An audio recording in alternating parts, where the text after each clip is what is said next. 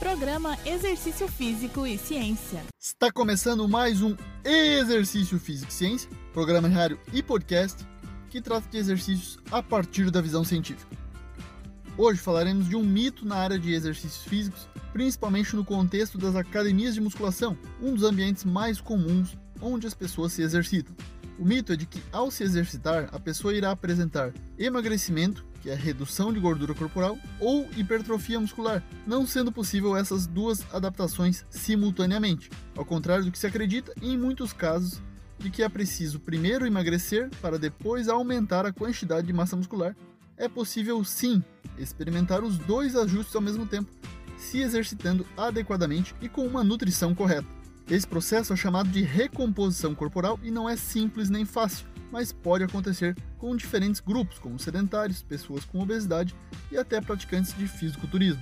As pesquisas mostram que na musculação, após 11 semanas de treino, com frequência de 3 vezes por semana, mulheres fisicamente ativas apresentaram mudança na composição corporal. Não houve alteração na massa corporal, mas houve aumento da massa magra e diminuição do tecido adiposo de 35% para 32%.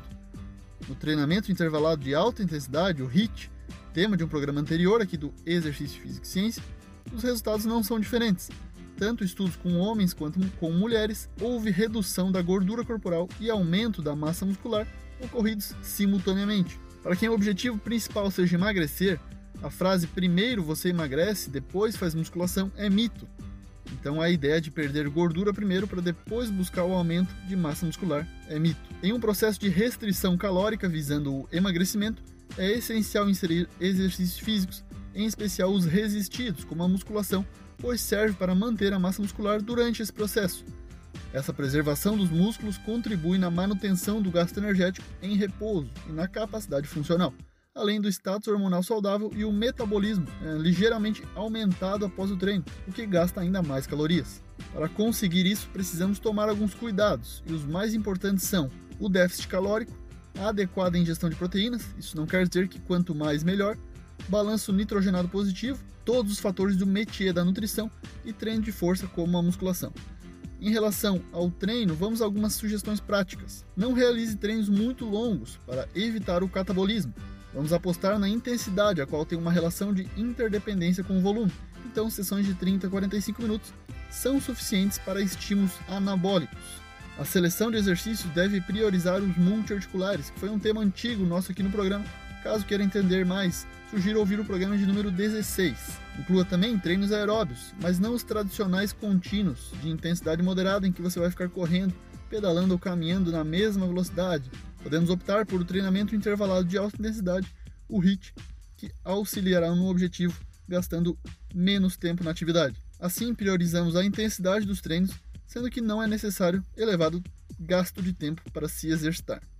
Dessa forma, musculação e HIIT são modalidades excelentes para diminuir gordura corporal e aumentar a massa muscular. Fica claro que esses processos podem ocorrer simultaneamente.